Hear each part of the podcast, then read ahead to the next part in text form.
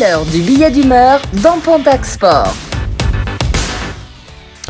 Alors, déjà, je suis content parce que je pensais qu'on allait aborder plus que ça le sujet que je vais aborder moi. Parce que depuis que j'ai intégré l'équipe de Pontac Sport, on a déjà abordé des sports quelque peu dangereux. La course automobile, le kilomètre lancé par exemple. Mais là, avec les courses moto, de mon point de vue, on est encore un cran au-dessus. Personnellement, j'adore les courses de moto, principalement le MotoGP, probablement parce que c'est le plus médiatique. Je ne manque quasiment jamais un Grand Prix. Et à chaque fois, je me fais la même remarque. Ces mecs sont complètement fous. En fait, cette re- remarque, je me la fais à chaque fois que je vois une course de moto.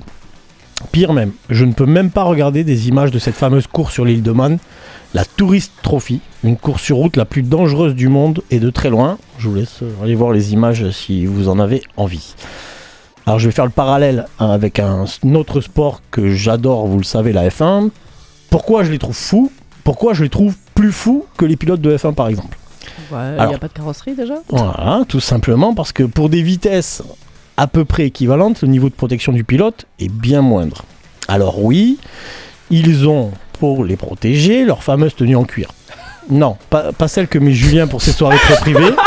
C'est une autre combi avec un airbag intégré qui se déclenche en cas de chute. Mais je te garantis que quand je tombe du lit, je suis bien content d'avoir un airbag intégré. hein. Alors cette évolution, on l'a vu apparaître au fil des ans et principalement pour euh, protéger la colonne vertébrale des pilotes. Et c'est très bien. Mais le reste du corps est quand même bien exposé. Le pire dans tout ça, c'est que je pense très honnêtement que cette folie, elle est totalement assumée. Dans un sens, je trouve ça beau, parce que cela montre que la passion est un peu plus forte que la raison. D'un autre côté, je me demande s'ils sont réellement conscients des risques qu'ils prennent pour leur futur. Je vais vous donner un, exemple, et celui qui me vient directement à l'esprit, c'est le pilote espagnol, sextuple champion du monde de MotoGP, Marc Marquez.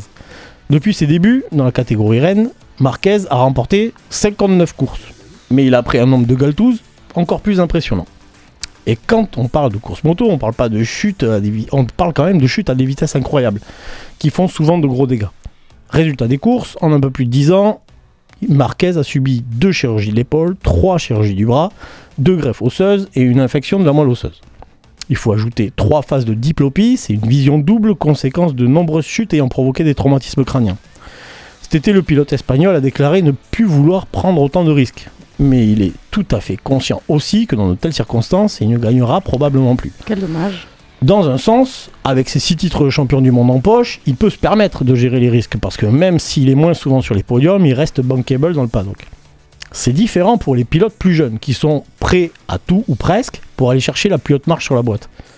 Je vous donne un exemple rapide. Début octobre se courait le Grand Prix MotoGP d'Indonésie. Et le pilote italien Marco Bezzecchi était présent dès les essais du vendredi sous les couleurs de l'équipe VR46 qui appartient à la légende dont on parlait tout à l'heure, Valentino Rossi. J'ai bien dit le vendredi. Pourtant, figurez-vous que Bezzecchi s'est fait opérer le mardi pour une fracture de la clavicule contractée après une chute à l'entraînement. Soit 72 heures avant d'empoigner son guidon pour mettre les gaz en Indonésie. Trouvez-vous ça bien raisonnable? Ah ben je pense pas, mais je pense que notre invité dira pas le contraire non plus. Hein. Ouais, c'est sûr. Alors, mais pourquoi prennent-ils ces risques inconsidérés? La passion, vraiment? Alors, probablement, mais il y a également d'autres aspects, notamment celui de s'accrocher à une place forcément convoitée parmi ce que l'on considère comme les 21 meilleurs pilotes de moto du monde. Si Marco Benzecchi avait déclaré forfait pour le Grand Prix d'Indonésie, il aurait sans aucun doute été remplacé. Et imaginez que son remplaçant fasse une belle performance, surtout dans une période cruciale de renouvellement de contrat. Donc, manquer un Grand Prix devient aussi risqué. Pas pour la santé, mais pour la carrière. Là, on a parlé du gratin mondial et des pilotes qui ont des contrats plutôt lucratifs. Maintenant, on va parler des pilotes un peu moins connus du grand public, donc moins payés, voire pas du tout, et pour euh, le coup, probablement encore plus passionnés. Et comme on a la chance d'en avoir un parmi nous ce soir, j'aimerais Alex que tu partages avec nous ton regard sur les risques de ton sport, que tu essayes de me prouver que non, vous n'êtes pas complètement fou.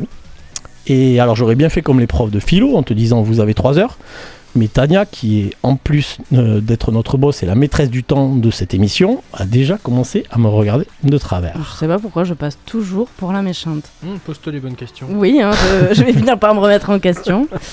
Eh bien, on va laisser Alex euh, répondre à, répondre à Nico, je t'en prie. Et alors, euh, ceux qui ont suivi, euh, si, si des gens me connaissent à l'antenne, euh, savent que cette année était marqué par un truc très compliqué pour nous. Euh, on a perdu mon coéquipier en début d'année sur le circuit de Nogaro. Donc euh, oui, on n'est pas fou. Je te confirme, on n'est pas fou. On sait que ça peut arriver. Il le savait. Euh, on a eu une très belle vidéo qui est disponible sur les, sur les réseaux, sur euh, nous et notre équipe euh, au Bol d'Or l'année dernière. Euh, on, le voit, on le voit parler, Clément, et il dit que tout simplement c'est la seule, c'est quelqu'un de, c'était quelqu'un d'ultra passionné et c'est la seule chose qu'il voulait faire dans sa vie. Et c'est le seul endroit où il était heureux, c'était sur une moto. Euh, nous, il nous disait que de toute façon, il, il finirait sur l'île de Man parce qu'il rêvait de ça Mmh. depuis toujours. Il est parti à 26 ans, beaucoup trop tôt, évidemment, hein, euh, malgré les airbags, malgré tout ça. On le sait, euh, tout le monde se pose des questions quand il t'arrive ça. Tu fais un point sur toi-même, tu regardes qui c'est qu'il y a autour. Et oui, oui, ça peut arriver. Oui, c'est dangereux. Euh, Aujourd'hui, voilà. J'ai pas envie de dire que c'est moins dangereux que d'aller faire de la moto sur la route, parce que c'est pas forcément vrai. C'est pas les mêmes dangers. Mais euh, voilà, Euh, c'est des risques euh, assumés, c'est des risques qui sont euh, encadrés. Désolé les beaux mots, je sais pas, ouais, c'est- Non, c'est pas mal. Et, et puis voilà. Et oui, on est, c'est des gens, enfin, c'est pilotes préparés Mm. avec du matériel au point. Et oui, ça arrive. Et oui, euh, il y a des gros crashs. Et des Marc Marquez qui se relèvent comme il se relève lui, euh, il y en a qu'un. Mm. Faut pas rêver. Marc Marquez, ils ont avoué qu'ils avaient fait une grosse bêtise de le faire rouler une semaine après s'être cassé l'humérus. Ah C'est oui, ça- ce qui fait qu'il a galéré autant depuis trois ans et qu'il a eu toutes ces opérations.